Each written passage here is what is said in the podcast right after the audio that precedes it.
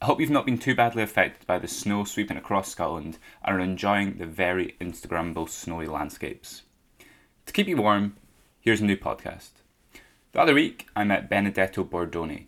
Benedetto is a graphic designer and founder of The Loft, a creative agency based in Glasgow. We had a very broad ranging conversation, and one that I hope you'll really enjoy. So here it is. Okay, so we're here in Glasgow uh, at the Loft Creative Agency with Benedetto Bordoni.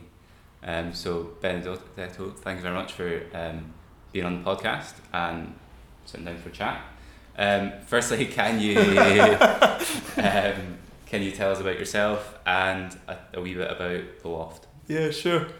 So, Jack, at the, yeah. sec- at the second time I'm asking. Yeah, yeah, I know. this is take two. Yeah. Deja vu for some. Yeah. Um, Firstly, I've got to say thank you very much for giving us the opportunity no to be thank part you of your being part of it. Yeah. Your podcast series. Yeah. I think uh, I think it's going to do amazing things for yourself and your brand and your company. And uh, after having spoke having spoke to you a wee bit as well, yeah, I think you're, I think it's going to be a, a real success. Hopefully, I hope so too. Yeah. um, for myself, uh, it's like I said, as a a, a Scottish Italian, uh, born in Kilmarnock. Mm-hmm uh, grew up with a, just a, a, real passion for design, and, and at that point, just just cars. I, I was a huge lover of, of automobiles, cars. My dad loved them. It just it was just passed on to myself. And when I was about, I think about 10, 11 years old, I was driving everybody to school crazy because I'd read in one of my car magazines that uh, that you could be a car designer. That was something you could do. That somebody actually styled these things and I'd even picked out which uh, which course I wanted to do in England. It was the only place in the UK that did car design, and it was at Coventry University. Uh, fast forward about six years later, uh, when I was seventeen, I actually went and studied car design at Coventry, and that was uh, was fantastic. Learned so much. It was a great, an amazing experience. Um, did things we did projects with Jaguar, and then eventually, with a lot of my, my friends, just got great selection of things like yeah. internships and uh, placements. So I was very fortunate to intern at Alfa Romeo, which was a bit of a, a dream at the time. Yeah, yeah. Uh, being a, a, young Italian that liked cars, that was that was an amazing experience. But and yeah, just fantastic. Uh, worked for Honda. Worked in a few big studios, interned a few big studios. It was great. Um, just afterwards, though, I began the. I always had a huge appreciation for the craft part of design and getting just the development of the design correct and making things look good, which is really, really important in the car industry. Um, but what I was finding was I was actually becoming exposed to things I found more interesting, like brands. Uh, how does it all fit together? The business side. So once my sort of period of car design was, you can. It's what it's what a lot of people do. They graduate and they try lots of different things. Um, at that time, I did courses at Glasgow Metropolitan um, and gently made the transition into graphic design, web design, and branding. And uh, it was it was great. So I freelanced for a bit and uh, learned some things. Started to work with some clients for the first time. I always knew that one day I wanted to to have my own company. Yeah. I just didn't think it was going to be quite quite so young. Um, a bit like your yeah yeah a bit yeah, like yeah, yourself. Yeah. And uh, so 2012, the loft was formed, and uh, our company exists to help bring brands to life, to find out what's special about what people do, what the, the product, the organization, and we always say just bring it to life. And it's it's always in the most imaginative and the most effective ways possible. Imaginative, so we're always using really creative solutions, really neat ideas, um, and effective because we actually do care massively. We're obsessed about results that websites, you know, hit the right metrics that campaigns actually engage people and that if we're, even if we're doing a poster it's actually going to grab somebody's attention and that's where obsession lies and uh, yeah the loft that's what we existed is just just to bring that brand to life and just make it look as yeah as fantastic as possible. So that's what the, the loft is about. Good stuff. Um, so we're sitting in your studio at the moment. Yes. Um, let's go back to like kind of the the start of the loft. What was what was like that like, and what what was it that inspired you to start it? Obviously, you said the kind of the brand side of things and the greater business side of design um, gradually kind of became very interesting to you. So what what was it like that kind of startup period and um, what was it that kind of really made you start the Loft, and what was was was there a moment that you were like, I'm gonna start this business? I think by the time we started, I'd already started freelancing a bit, and it was interesting because I worked for big companies Yeah. doing very small things. So in the car design world, you'll spend a day designing door handles Mhm. or wheel trims, and you'll be lucky if two percent of your work ever make it onto production, and that's that. That's the process they have Yeah, to go yeah. through. I flipped from that to doing very big things for very small companies, but actually found more pleasure in it. Found that it was uh, it was just more interesting. I, I did by that point the business bug, if yeah, you like, yeah, yeah. had really grabbed us. Um, had never did business even at high school, but by that time I was we were supported initially by PSYBT, and so I was going to networking events and speaking to other entrepreneurs, and just just found the whole movement, if you like, yeah. so so inspiring, and uh, it it kind of it did wake up something inside me that I never knew was there. Um, the loft, the loft is just is an opportunity for us to do it and do it better. Like, like we, yeah, it's trying trying to think.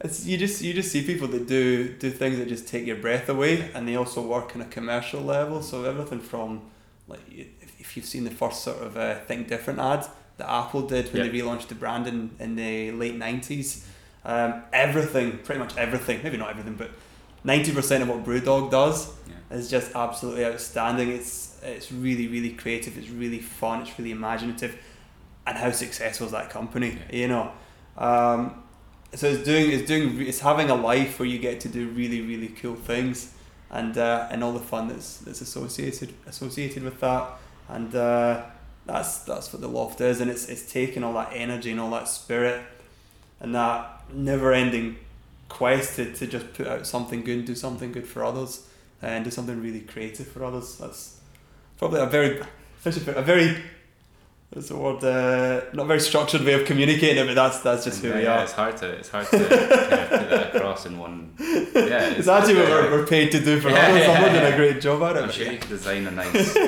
something to put that across though. Yeah. We do well. Our tagline is design with soul. yeah. uh, which I think it just about gets it right because soul is all about spirit and energy, and design is about uh, order and construction and putting it together so you get the right tension to create, like I said, to create things that actually work for people. Yeah, very nice.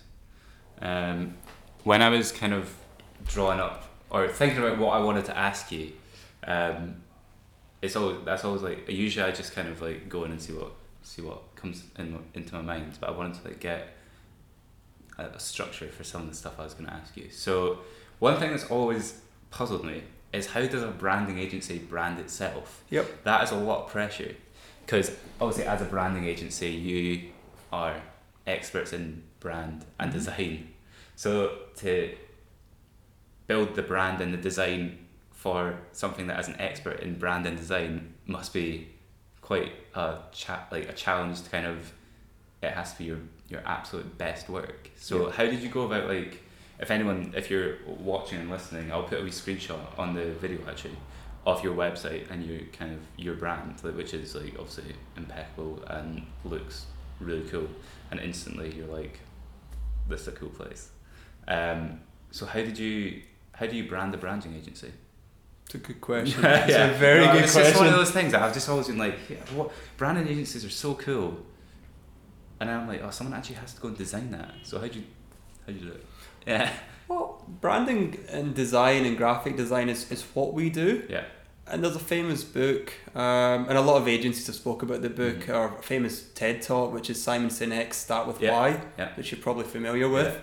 Uh, so we have to see past branding. Branding Mhm. is just the what we do, but what we, why we do it, or who we are essentially, is the bit that we want to communicate. So our brand is created on.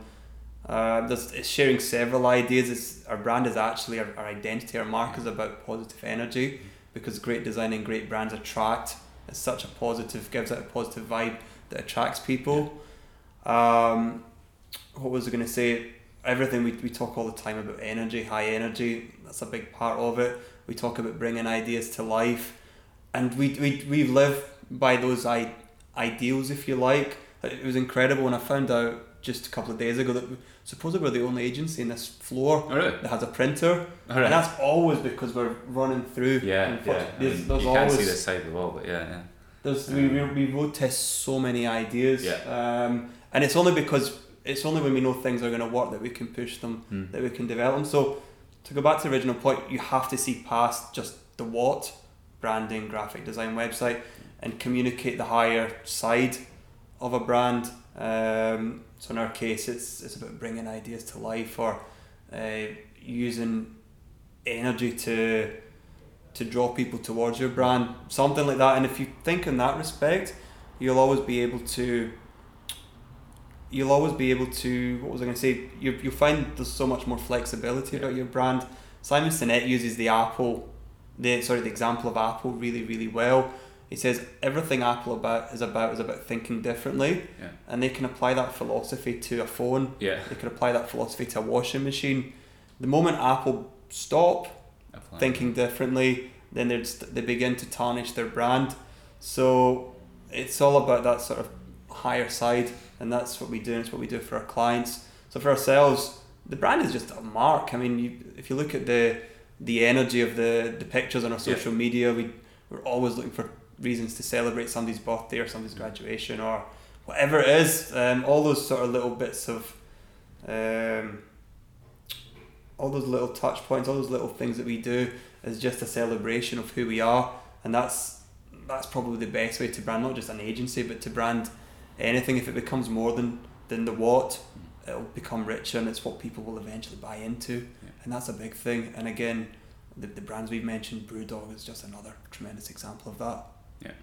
So yeah. Yeah, nice. Yeah, that, I mean that's just always something I've always kind of, you know, every company has to brand itself in some way. But if you're a branding agency, then the, the pressure to brand yourself really effectively must be very, well, very difficult. In social media, I feel the pressure to make our social media pages Yeah. amazing. Yeah. Because essentially, you got to start at home. So you know, as a branding agency, it must be very. You must feel the pressure to make your brand incredible throughout. Yeah. Or not pressure, but Yeah, no, it, it is. Um, it's it's really really important though. Um, like, how should I put it? It's actually something I learned from another agency when we we a few years ago did a little tour of agencies and Yeah. spoke to creative directors and fans, people who'd been in the game a lot Yeah, yeah. longer, and um, at that time our website was a bit second hand looking and um, our card was a bit it was all right, it wasn't great, and we'd, we'd just been really really busy with client stuff Yeah, and and this one of the one of the other entrepreneurs if you like made a, a good point. He was like well how can you how can you ask somebody for for money to do this for somebody else if yours doesn't look impeccable? And since that point um, things like our logo our brand identity our website is it has to look because like I said you wouldn't yeah you just you have to walk the walk and talk the talk um, but like I said it's it doesn't mean you need to be too precious about it like there's, there's some official things of we'll do yeah. like our, our case studies and uh, uh, you know our business cards all that stuff's treated with a lot of uh, time and care but a lot of the stuff we put out on social media is I mean it's, it's fast and yeah, it's energetic be reactive. Yeah, it's just just who we are. Yeah. We, we take great delight. I mean, so the the projects we've got about fifty projects on our project page, which I think is going to get trimmed. But look, if you know the amount of time and, Yeah. and energy and potential things that were rejected and solutions that we use and little clever things that's there. I mean, it's it's just insane yeah, and uh, and we, we share that. I mean, we put that out on, on social media because we're just again, it's just an incredible level of, of energy and dedication to something, and none of that's polished. But finding those, and it's always those solutions to problems, solutions to challenges, um, which are the things that we just we just love to share. And whether it's client work or our own brand, it doesn't really matter. We're, we're not massively strategic about it. We just uh, put a lot of stuff. yeah, yeah, yeah. there. That's Uh, good. I think that's a good way to, to do it. I mean, you have to make sure everything. You have to have a stream of content, really, don't you? Yeah. Yeah. And um, yeah, that's definitely you've answered my question. And so thank you very much for that one. um, that was a that was a ridiculous question, but just something It's I a thought. great of, question. I was just That was a fantastic question. Um, so we're sitting in your studio at the moment, and there's four lovely computers, Yep. which obviously means you've got a bit of a team. Yep. Um, so who was like, who was the first person you hired, Okay. and what is that process of hiring someone in like a creative um, space like, and what obviously it's very labor intensive designing kind of.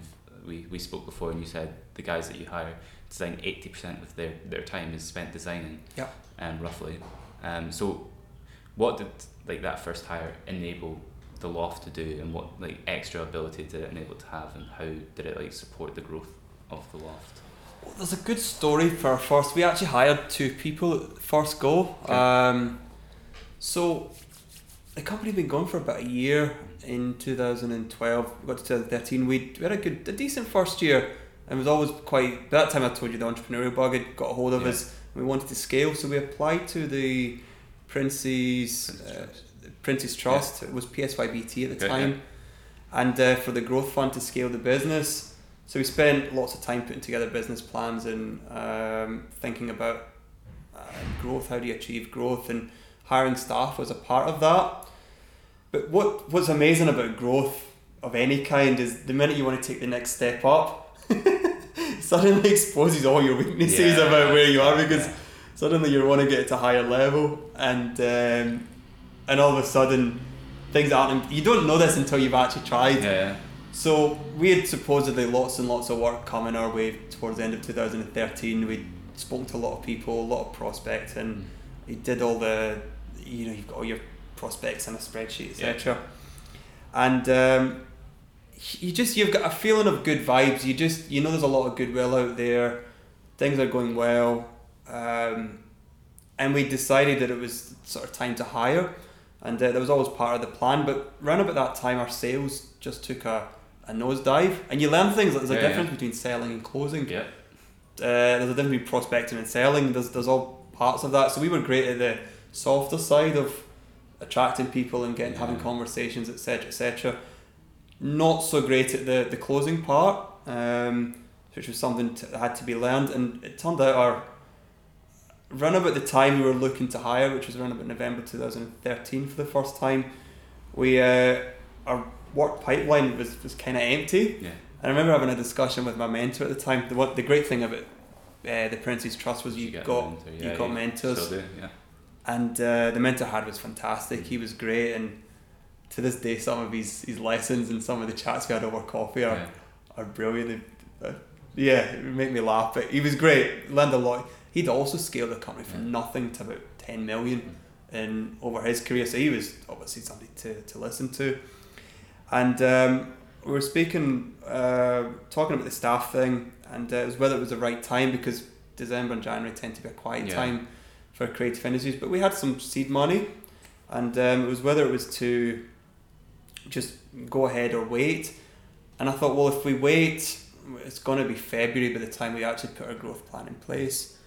And I thought, February's ages away. And, and again, just a, I feel that there's a lot of work coming your way. There wasn't really much evidence of it at that time. And um, I thought, well, if we go, we've got to go quick.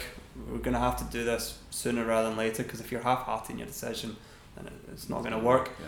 So we put an ad out on the Monday to a few of the, the, the lecturers at the colleges, uh, Glasgow City College and a few of the other ones. We had some people apply straight away, and it was actually it it was perfect because we wanted people that we didn't want people that were perfect. We Yeah. wanted people that were ready, Ready and ready to go. So we did. We were interviewing people by the Tuesday. Um, we pretty much made a decision by the Wednesday. Uh, told them on the Thursday and they started on the Friday. And we actually started off at the the Apple store picking up their Macs. Yeah. That week we'd also moved into our first studio Yeah. as a company. So we actually started off in the Apple store. It was really nice actually. The guy in the Apple store took a picture. We've got our Macs. Yeah, yeah, yeah. They constructed the studio and, and all it, or actually we all did it together. yeah. Um, and you know it was a team. But the one thing I'll say, and it was it was the two guys were uh, Ruth and Alejandro. They were fantastic. Alejandro, for was one of the nicest people you could ever meet. I mean, he was he was such a sweet guy. He was lovely. That basic craft of design, like being good with the tools. I mean, he, he was even he was still at college at the time. He was a, mil- a million times better than I ever could be with the tools. Um, it, it was just it's just a passion, just something that something I love. You could spend hours doing it, and Yeah. it wouldn't feel like hours. Um, what was I going to say? And he was great with clients. So Alejandro was great. Ruth was a little bit more edgy, a little bit more conceptual, Mhm. pr- probably a bit raw at the time. Not not. I think it'd be fair to say not as great with the tools at that point, although she did very quickly develop. Um, had a real, yeah. Our ideas were always pretty out there. Yeah. But if you could get them, if you could align that with the right client message, it was perfect, and that allowed. And they guys were perfect. You know that they made the great team, and it allowed me to be what I wanted to be, which is 100 miles an hour, um, out trying to win business, thinking about bigger picture stuff, but not getting too too into the detail or as much as needs to be Yeah. and the team. So we hired the three. It, it, it came together like it was literally Monday. Right, we're gonna hire this week.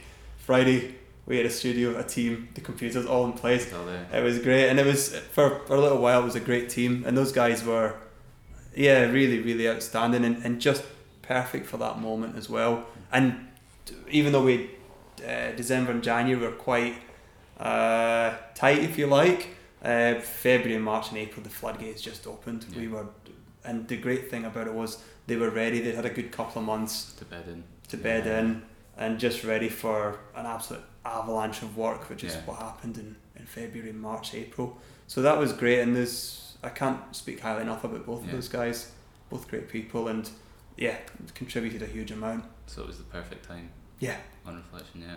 timing's a big thing. You just again you with with entrepreneurship, I've I've made the mistake of not going with my gut a lot of the time.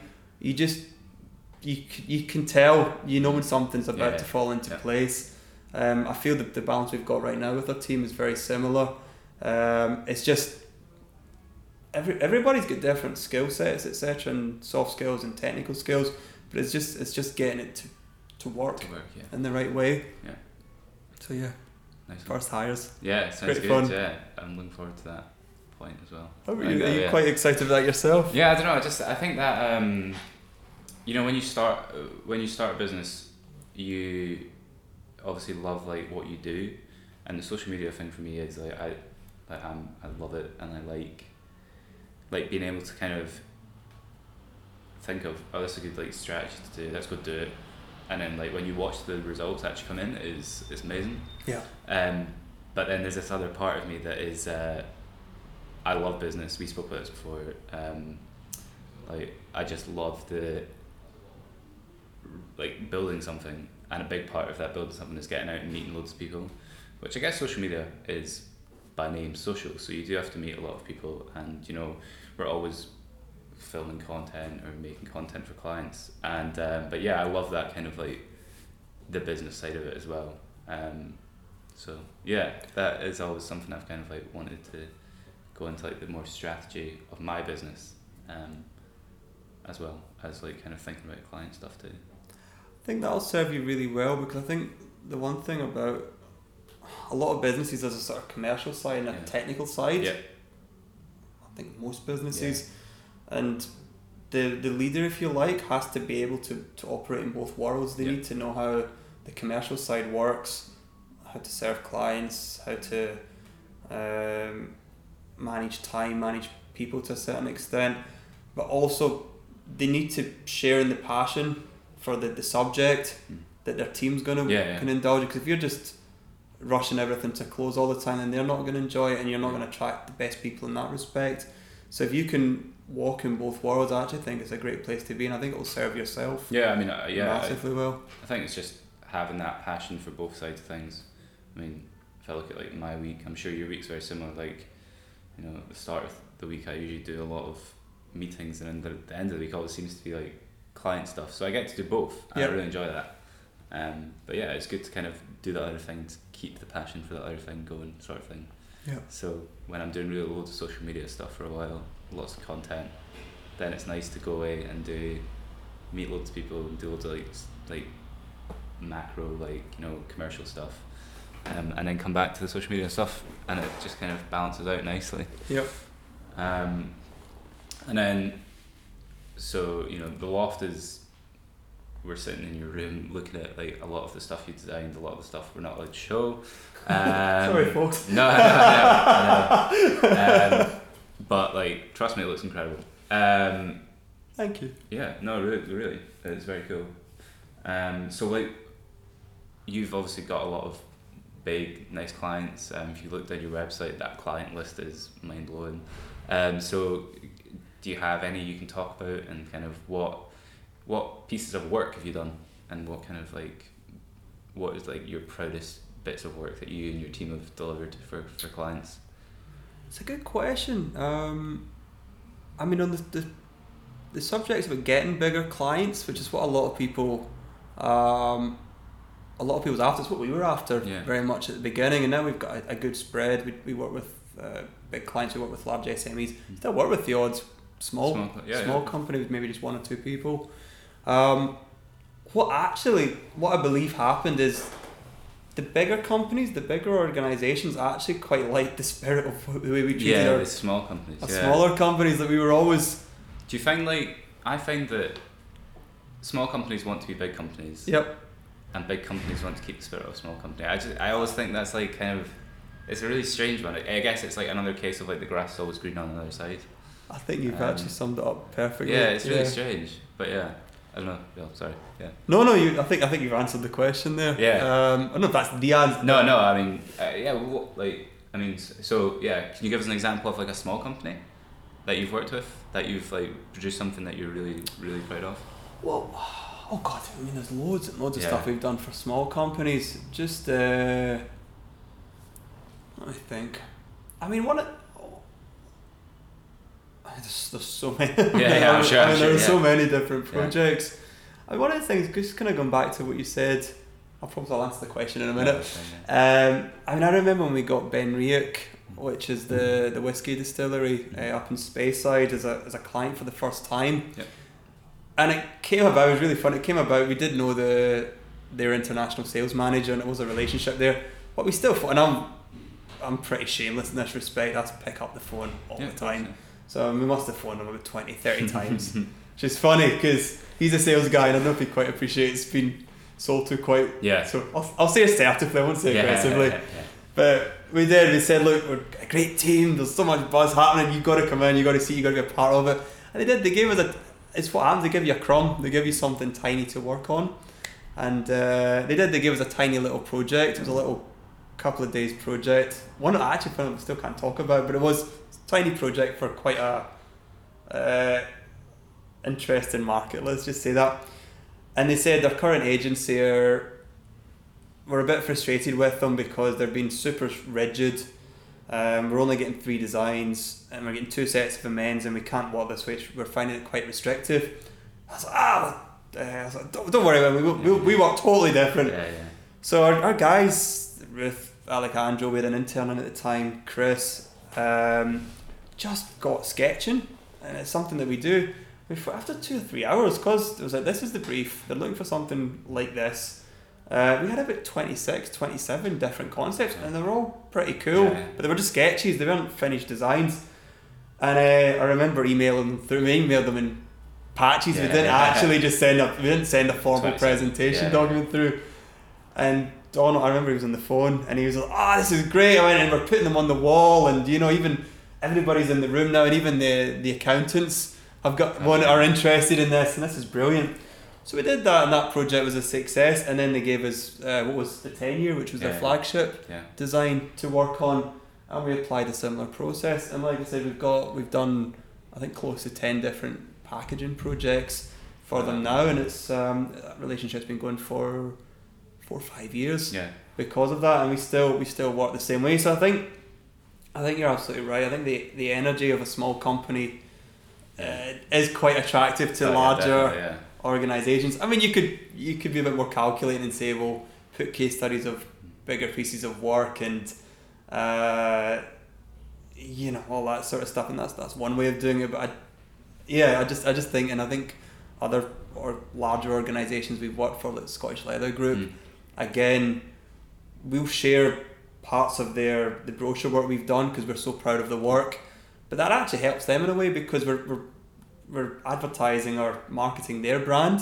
And uh, we're just we're, we're not really we're just we're just really proud of the Yeah, work, the but yeah. inadvertently they do lots of work in the automotive industry and you'll know yourself with LinkedIn and I'm an ex car guy so I've got loads of folk Yeah. in the automotive industry that are learning a little bit more about Bridge of Weir Leather or Scottish Leather Group because we're sharing some of the little snapshots Yeah. of the sustainability report we've done for them in last year so it's, it's just little things like that but I just I think we- we've got no we're very democratic that way we treat all our clients the same Yeah. there's, there's no big there's no small there's no special they're all just people Yeah. at the end of the day, and that means they'll run the risk of getting phoned about thirty odd times if we think we've got an idea Yeah, for them that's going to work for them. It's a great thing actually. If it says if you know your product or your service is great for them, you have no problem being totally Yeah, yeah, shameless just in, in putting yourself forward.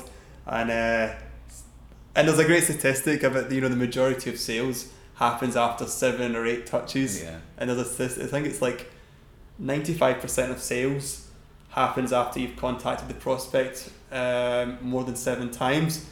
Uh, 95% of salespeople give up after two or three. Yeah. So if you've got a great idea, and a lot of the time we'll just jump straight into well, what does it, what does that final idea look like, and put some sketches together and send that through.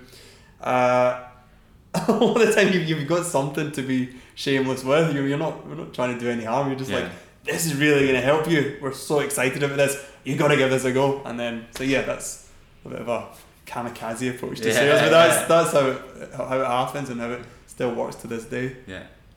So Nice. yeah, Good stuff. can't remember the original. Oh yeah, sorry. Yeah, yeah, yeah, yeah. Smaller, uh, smaller project. Or, or bigger projects. Anything you're proud of. I mean, you've always talked about Oh, your um, some of the whiskey stuff you've done and the leather projects. there's but- loads of stuff, but just for the to properly answer the question, there's a, a business coach that we worked with four or five years ago, and uh, he's a Shirlaws coach. Okay. So he works for Shirlaws, which is a really um, it's a really interesting company, if you like, for, for business coaching. And what he does is he sketches out all their methodologies in Okay. front of you, Yeah. and they're all trained how to use the pens properly and how to go through the the stages diagram for, for businesses etc it's really really interesting and what we did it was, just, it was quite a small little project it was just a blog for the guy but um, we photographed him sketching all this stuff out and that's that's a long time ago and he still uses that really? Photography Yeah. and it's just because the photography works good but it's the idea again it's capturing Mm. a bit of his personality Yeah, yeah, yeah. and doing that tiny little project, but one that's that's endured. And uh, and we're, like I said, we're, we're tons of examples of stuff like that. The sales thing's funny because actually there's a, a limit between passive. Yeah, it's a strange one. I think it's really, uh, well, ultimately, it's the most difficult thing, isn't it? That. Yeah, Yeah. but great sales and great products are two is two ends of the same coin. Yeah. Um, I always said Steve Jobs was probably the best sales guy. Yeah.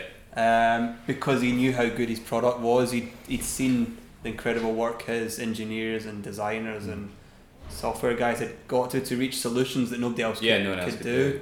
Yeah. Uh, to get a level a level of operational competence Mm. that nobody else could get through. And um, so when you know it's that good, it's actually Yeah. the easiest and most natural thing in the world Yeah. to sell. So it's- If you believe in it yourself, then Totally. Know. but I think a lot of people they still way too much on the passive side. Like I've, n- I don't think we've ever lost a sale by being too in your face. Maybe we have. Who knows? Yeah, I guess you'd, you'd never know. But yeah, I, I, I know I agree. Like, I mean, do you remember the first time a client like approached you out of the blue, The first time, oh god. Uh, or was that like more when you were freelancing sort of thing? Or yeah, yeah. Actually, I, I do. When I was freelancing with uh, again one of my, I've had sort of say probably about three different mentors and yeah, over the last couple of years. And uh, my first mentor, Walter, was great. It just he knew that you were just starting up, um, very much at a similar stage to where you would Yeah. be right now. And he would he would get your name out there. He would yeah, he'd have some conversations. Mm-hmm. He'd get you he'd get you going. And actually, if I had to be really really honest, probably didn't appreciate it enough at the time because the first thing when you're setting up that you need is you you need to to be in a position that you can speak positively of previous experiences. yeah, yes, yeah. Like you have, need to have something behind you. Yeah, Absolutely. yeah, Um, case study testimonial, absolutely, but also that being able to look person two, three, four, and five in the eye and say, look, I helped that person unconditionally. I've done good work for them. Call them if you want. Yeah. Um, and taking it from there. And at the beginning, when you've got no clients, no Mm. customers, that's that's really that's the most Yeah. important thing. Yeah, no, yeah. Where you put all your own mistakes to one side. And like I said, Walter at the beginning was was fantastic for that. He was he was a true champion Mm. of the company. And Yeah. yeah, fantastic. Really No, good. I I think that's really important. Obviously, like in in design, it's you can show them. Um, Yeah, that's so, true. I mean, like, um, there's a oh, last night a client, a potential client, emailed me, um, and asked to see, like, some portfolio or some evidence of stuff we'd done before, and that like the, the relationship with that prospect has just come about again. Yeah. So we actually spoke. I spoke to them like really, um, really early on, and you know, it's that concept of not having loads of stuff behind you, and uh, they, they they took a lot of time with me actually, and were very nice, and like spent a lot of time like getting to know me and uh, my like kind of thoughts on social media and stuff like that.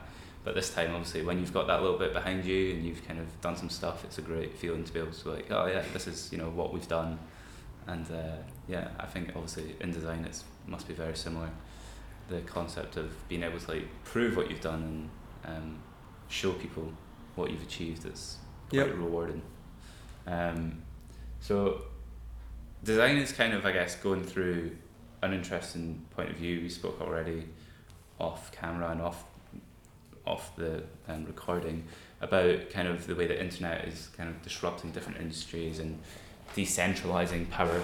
Yep. Um, I didn't. I didn't warn you about this question. I hope it's It's okay. okay. If it's not, just tell me. I'll edit it. Um, but recently, um, Canva has become like a, a billion dollar company and is you know Australia's next unicorn. Yep. Um, I've spoken to different graphic designers and people that are involved in design about Canva, and like you know, some are really disparaging about it and Yep. think like, how dare they steal our craft, and others are like, yeah, it's a great thing, and it you know helps, um, helps the design and helps the quality of design improve. So kind of what what's your take on Canva and, and like software like Canva that are really accessible for small business owners and um, people that are just want to have good design Yeah. and how does it not impact you because I guess if someone's going to use your business then they're looking for that absolute complete professionalism um, that your company offers but yeah what's your kind of general feeling on pro like programs like Canva I think um, first I've never I'm not huge hugely familiar with, it, but I do know yeah. about the story. yeah yeah Um, it's not going anywhere. no yep So you just have to roll up your sleeves and find a way a way for it to work for you. And I think this is again where some of my peers we, we need to be we need to be open minded. Like it's came in the past that uh, giving giving company your files to work on and, and, and do them you know customize themselves. Um, people put rules up there, and there's, there's different ways to treat it. But I think if you take Canva, what's likely to happen is the people that will use it, it's, it's probably not going to be for the really high value stuff Yeah. anyway. Because to do to create a logo or to create a, a brochure or a website which is to, to the highest quality, which is going to properly sell the brand in the right way, it's, it's not going to be able to do that. Um, but what it can do is take some of the more commoditized stuff, some of the more lower value stuff, and help the client. So whether the client does it themselves or what will probably happen is they'll ask the designers to use some of their Their uh, some of their team to have a go at it. Um, I think it's fine, but it's not going anywhere. Yeah. So we should be as well trying to flip it into an opportunity. I can see something where we'll do your your Canva yeah, yeah. customization because Canva agency yeah. yeah. we'll, we'll do it properly for Yeah. you, but it tends to be, I think the people that are going to use it, um, they'll be using it for the sort of more commoditized stuff that probably doesn't exist anyway, Mhm. Because a lot of the time a client's going to have to go to their boss and say, look, we need budget for this. And if the, bud- the budget's either uh, going to be, they're going to decide whether it's worth the value to the company. And, uh, you know, like I said, if, if they're doing it on Canva, it's probably at the lower end of stuff. The high, the high value stuff that we and other agencies do can't be replicated. It, it can be, re- well, it can, but it can't be replicated easily. yeah. Um, all the like the phrase intellectual weightlifting Yeah, yeah, yeah. or road testing of ideas to make something as good as possible. Mhm. That, there's huge value in that, and, and Canva's a, a totally different thing. Yeah. So yeah, it doesn't. It's uh, it's I'm fine with it. Yeah, good. good. That's good. Um, your, um, your your initial kind of you said you described it I think as like your, your first career sort of thing Yes. was in the car the car space. Um, Yep. Can we just you never you never meet someone that was a was or is a car designer. I don't know, but I don't. Um, and I assume like the vast majority of, of listeners and watchers um, probably don't often meet someone that's it's a very like very big industry, but also uh, in Scotland and it's not common. Um, so can you like what's your take on modern car design? Who's your favourites? Who is doing the best car design? Who's doing the best car design Yeah, right now? What what brands and what what um, manufacturers? Question. I tell you, it's funny talking about the the Scottish thing. Hmm. There was car design's been through lots of different Yeah. eras and stuff, and there was a time there was a guy called Giorgetto Giugiaro from about the late sixties until probably the late eighties was Yeah. seen as. And he did. He won Car Designer of the Century awards, and he was known as the best. He did the Century. Wow. yeah, yeah, he did the he did the original Volkswagen Oh really? Golf. Wow. Cool. Um, he did so many Yeah, yeah. amazing different designs. But in more recent times, now I'm out of the game now for about ten years, Yeah. so I've, my my knowledge of it isn't is up to date, and what I do tends to consume just about every minute of my Yeah. uh, my life. So I I don't have as much time to indulge the passion. But there's a guy called Ian Callum, Mhm. and he's the design director for Jaguar. But he's probably most famous for in the early '90s transforming Aston Martin design. Alright, wow. Um, Aston Martin design was okay, and then he came out with a design that I think he was designing like a, an old industrial unit somewhere, uh, the DB7, Yeah. which was one of the best looking cars of its time. Yeah. And then he did Vanquish and DB9. He, he's an absolute legend, and Yeah. he's, he's since done similar things with Jaguar, really driving that brand into the yeah, into the future or into the, the present, if you like. right, oh, yeah. So he's one of the one of the great guys. Um, but the, the ones that are probably do the ones doing the most interesting stuff is Tesla. Um, Yeah. don't know much. Don't. I'll, I'll be very careful what I say. I don't, I'm not entirely sure about their business model Okay. because it, it's very much promise rather than delivery. And I'm a kind of guy that, that likes delivery. I like uh, like people that say they're going to do what they do what they say and say what they do Yeah. And Tesla's overpromised and under-delivered a lot, but the design and that sort of bringing a very luxurious, very technically luxurious feel into both the styling and also especially the interior design of Yeah, the cars is, is yeah. fantastic. Yeah. Yeah, um, Were you great. predominantly in exterior or interior? How does it how does it work in that space? Are you like an interior designer and an exterior designer, the or be- do you do a bit of everything? Yeah, at the beginning you do a bit of everything, and then the good ones, I think the good ones can do flip their hands to both. Giugiaro Yeah. could do both. I don't know if Ian Callum's worked directly on interior, but he's he's definitely managed very beautiful looking interior design at Jaguar. Um, what was I going to say? The out of all the other guys, I mean, it's essentially they're all they're all following the brand book, and it's not Yeah. a bad thing. So No. Jaguar does Yeah. does beautiful looking SUVs and beautiful looking sports cars and saloons. Some of the new Alfa Romeo stuff is is really really nice. The the, the, the big three Germans, BMW, Audi, and Mercedes. and Mercedes again. I mean, Yeah. As ever. so yeah, Yeah. the detailing. Yeah. Just, I mean, that's that's their thing. Is just uh, stunning, exquisite. BMW is doing some interesting things with their i series, the electronic Yep. stuff. So I wouldn't say there's favourites as such. It's just just people that are pushing the boundaries and doing interesting things. Unfortunately, in car design, the ones that push the boundaries the most aren't usually the ones that are rewarded. It tends to be the more the designs. Uh, car design, the car industry is quite a conservative market. So car designers can come up with lots of cool and wacky things, but the ones the, the cars that are successful are the Volkswagen Golfs and the the things that people feel familiar with. Um, so it's, just one of those Yeah. things, I suppose. Yeah. It's Thanks for that. Yeah, that's, yeah, that's a great answer. I mean, well, it's just one of those things. Like, I know. I'm I love cars. You know, Yeah, what kind of cars do you Uh, like? minis. I don't Yeah, know. I'm Mini. obsessed with minis. Have been since I was like, I don't know. I'd have to ask my mum when I first started chatting about minis, but probably like before I was ten. Yeah. Like I don't have a car, but I know when I buy a car, it's gonna be a mini, hundred Yeah. percent. Um, yeah, just I just think they're. I remember I did like a, a P five presentation on minis Yeah. and like about the whole like business model and the how, the design of it and like how I think his name's Charles Is- Issigonis like designed the Yeah. the mini. Yeah, it's, uh, they've always been my favourite and always will be. That is a, a promise. Um, yeah, It's funny you talk about that. When I did study car design at the time, the orig- the Mark II Mini, yeah, the BMW Mini, Yeah. was just was just launched to market, yeah. and we were all outraged because his car Yeah, lot yeah, was. yeah. It was Well, they this- destroyed the old. No, they discontinued the classic. Yeah. But it was the spirit of the classic, the, the one Yeah. you met, Sir Alec Issigonis. yeah, Uh, his original concept of, of innovation yeah. had been thrown out the window for a, what was a purely commercial exercise.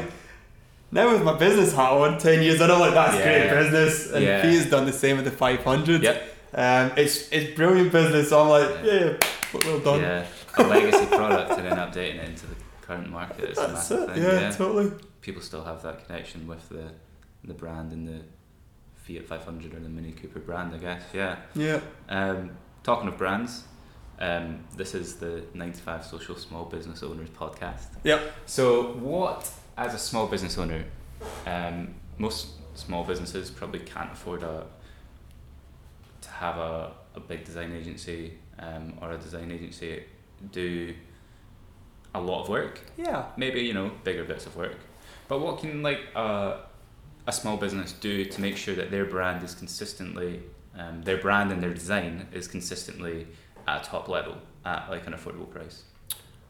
Well, to be at top level, affordable price probably get to, but to be at top level, if you're small, I mean, even our company's teeny, um, it's gonna change. Uh, that's one of the big things. When we work with startups, um, your business model is going to be different in two years' time than what it is at the beginning. So there's absolutely no point going through a, a long drawn out branding exercise. You need a logo, you need something to put in your cards, you need to get it out there.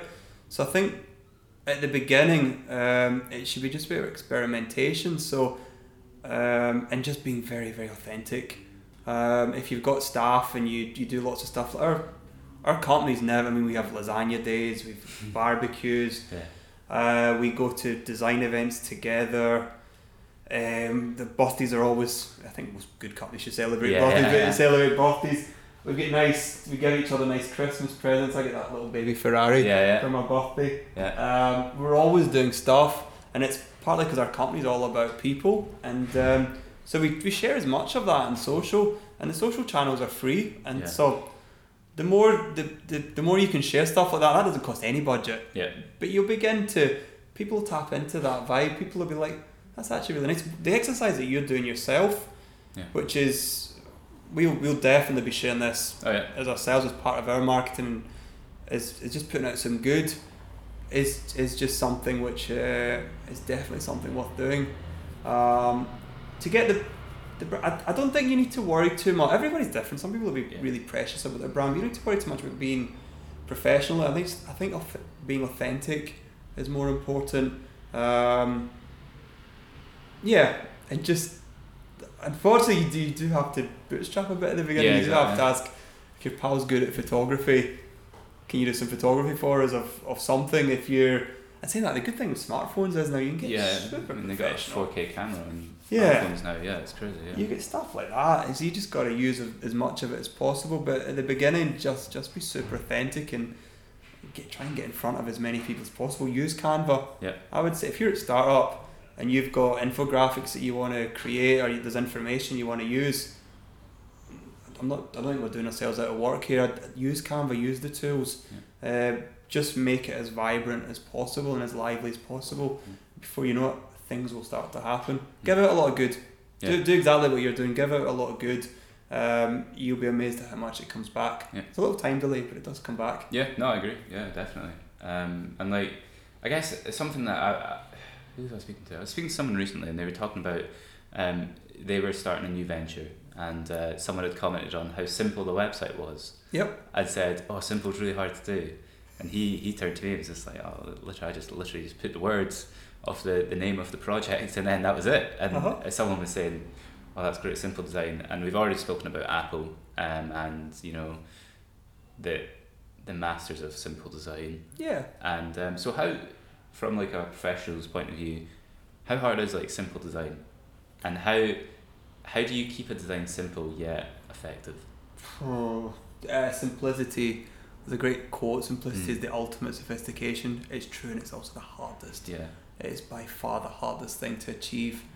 Um, how do you achieve it?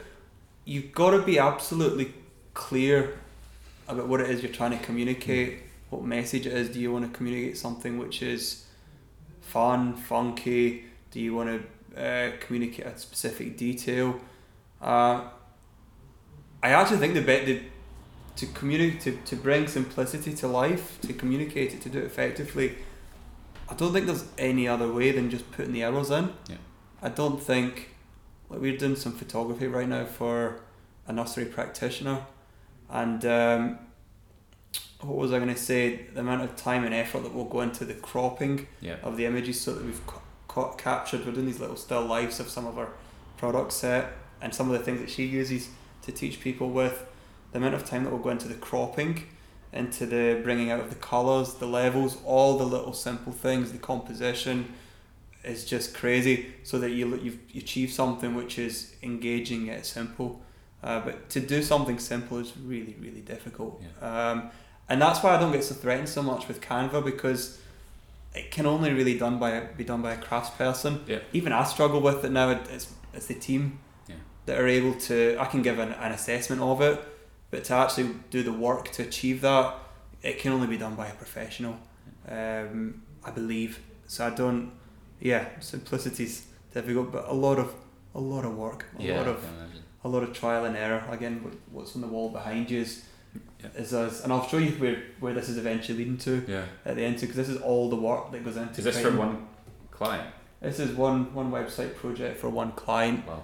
and uh, I'll show you where eventually the, the stage we're at right now. But that's yeah, you got to go through a lot of stuff Yeah. and then begin to look at what you have, and we talk a lot about the seesaw. Mm-hmm. So the seesaw is the words in the image or the visual, and what you want is the right sort of tension. So as you look at the visual, it'll actually describe whether the words are strong enough, Yeah. whether the words are engaging enough. And we title everything. Mm-hmm. We title every concept, every direction, and uh, what we're trying to do is just make sure we've got a higher level of understanding about Sure. the solution, and again just work through lots and lots of potential solutions. Challenging, but worth worth it Yeah. at the end of when you achieve it, and you know yourself. You don't even need any, anybody else to tell you it's great. You know yourself. Yeah, you can tell when you, you've got you're on something good. You've nailed it, yeah. And just final little question here before we kind of wrap up. Go for pizza. Um, yeah, I'm going to go for a pizza. so, final question. Um, I'm a massive Apple fan. Anyone that knows me will say that's probably my biggest weakness. I'm a massive Apple fan. okay. And um, like we've spoken about Apple's design, um, where where do you think Apple as a company are with their design? Do you think it's on like the way down, or what? I, I don't get to speak to like high profile and like very successful designers like yourself very often. Um, so where do you think Apple are in terms? Because I mean, you can talk about the technology all you want, but I guess the design is is still g- great. But do you think it's sustainable and like where do they go? Oh, that's a, t- it's a tough one to, to answer because Apple's. I'm, I'm a similar. I absolutely adore Yeah. Apple products and, and mainly what they were about a few years ago. Mhm. Um, or that sort of 2000 and late 2000s to Yeah. sort of early 2010s, 11s, 12s. Yeah. They, I think they reached a, a quality of design which I don't know if anybody'd ever got to that level Yeah. in, in terms of product design. Um, so you kind of got to compare them to two things: the current market and Yeah. also the Their past. their past. So compared to their own past, they're, they're unfortunately there's Yeah. They set the highest standard. yeah. In terms of quality, they're still at the the zenith. Yeah. They've still got the best metals. They still constructed in the most I believe. Um, you know, the strongest way, the, the quality of the product's still great. Where they're missing out, I'll use an example. Yeah, that'd be It's fine. some of the. if I can find the cable. What? And every time, every time this happens, we uh, Oh, I know what you're gonna do. we laugh in the Yeah. studio. yeah. So For the for the cap for the uh, for the podcast listeners, um, what Benedetto is just about to do is plug a lightning cable. yeah, You describe it as you do. your your uh, your deadline is in one hour. Yeah. Somebody in your team is working flat out to try and, and finish it, and uh, and then all of a sudden your your mouse goes. So to get your power back and to be able to continue your work, you have to lay the mouse on its back and plug it in. It doesn't. To be fair, it doesn't take very long No. to charge up, but I think Steve Jobs would be uh, spinning in his grave if, if something like that was allowed to leave. And I have the hugest, the, the most fundamental respect for Jonathan Ives. Yeah, yeah. 100%, He is yeah. a genius, Yep. uh, absolutely brilliant. But there's this things like this going on, and lesser examples of this uh, with their interfaces and everything. And that's for somebody that loves Apple, Yeah. genuinely, genuinely loves Apple. That's that's a tough one to tough one to, to take. But that's Yeah. there you go. So don't know. Don't know. Yeah, that's Don't- a, yeah. I mean, how do we know that Apple is the most secretive company in the world? But yeah, you never know. They could release something in March that is blows everyone away again. I hope so. Yeah, I really, really hope so. Um, it, it can't be an easy company to run. No. Uh, no. Steve Jobs' his footsteps are probably the biggest you could ever Have, yeah. imagine, but things like that shouldn't happen to what was one stage the greatest company in the world. The thing is, I don't think the other guys are that great No. either. So, Yeah. Yeah. where do you go for your? Yeah, when you're the best ever, where do you go from there? Yeah, It's a challenge. Um, so, Benedetto, thank you very much for your time. Jack, thank you. Um, before we go, yes. um, I always ask people to recommend someone for a future episode of the podcast. All right. Okay. Do you have someone in mind that could be a great guest on the podcast that's got an amazing story, uh, runs a great business? I think of loads. There's too many. There's too many. What are you after? Because you've, you've mentioned you've had a few. I've had a few coffee shops, or there's one that will be coming up. So we've had the first episode was with Robbie, who owns Cairngorm Coffee. Mhm. Then we had Colin and Richard from Yatu, Yep. who recommended you. And then um, last week we had Graham and Keith, who Mhm. own Wish Entertainments and are the Hampden and Murrayfield Stadium team behind like the kind of match day presentation. Yep. So something a little different would be cool. Um, you're the first design um, agency we've had on. Um, anything that something probably business to business would be good. Business to business. Yeah. Maybe something designy would be cool as well. How would you feel about? He's a busy guy. Yeah. That's Uh, fine. That's he's fine. my he's my current mentor. Okay. He's a he's a gentleman called Iain MacRitchie. Okay. He's you can Google him afterwards. His Yeah. is incredible. Um, he's been involved, I think, in something like seventeen company turnarounds. Um, increased shareholder. That's that's his thing. Increased shareholder Okay. value for the Sure. companies. And one of the best private, one of the best business people in Scotland. Full Yeah. stop. Um, tons of tales about about that. But actually, what he's doing right now is he's hundred percent in of his time is going towards MCR Pathways, which is Wow. his charity, um, which is basically providing mentors to disadvantaged kids throughout Scotland. An incredibly interesting guy. He's he's got on a mission to have ten thousand mentors in schools Well, for the disadvantaged uh, children. I think I don't know if Scotland or the Scotland in the UK, but his vision is crazy, and they're scaling at the speed of light already. He's a proper make things happen kind of guy, fast. Yeah. So if we can get him in front of yes, you, and, but I think he'd love the opportunity to, to put something else out there because he's always communicating what he's about and what his organisation's about, and the what they do is is amazing. It's Yeah. absolutely amazing. So that would be my if I, if we can make that happen, I think that'd be a great one. I think it'd be great for you to meet him as well. Brilliant. Benedict, thank you very much. Thank you. Much appreciated for your time. Pleasure. Let's go grab a pizza and uh, continue our chat offline. Lovely. Brilliant. Cheers. Cheers. I really enjoyed sitting down and chatting with Benedetto. The work on the walls of his studio is incredible, and his team are producing some amazing stuff. One wee apology is to Sir Alex Issigonis, creator of the Mini. I mistakenly referred to him as Charles, a rookie error. Thanks again to Benedetto for taking the time out of his busy day to have a chat, and to you for listening. If there's someone you'd love to see on the podcast or you have any feedback, please don't hesitate to get in touch by emailing hello at 95social.co.uk. See you next time.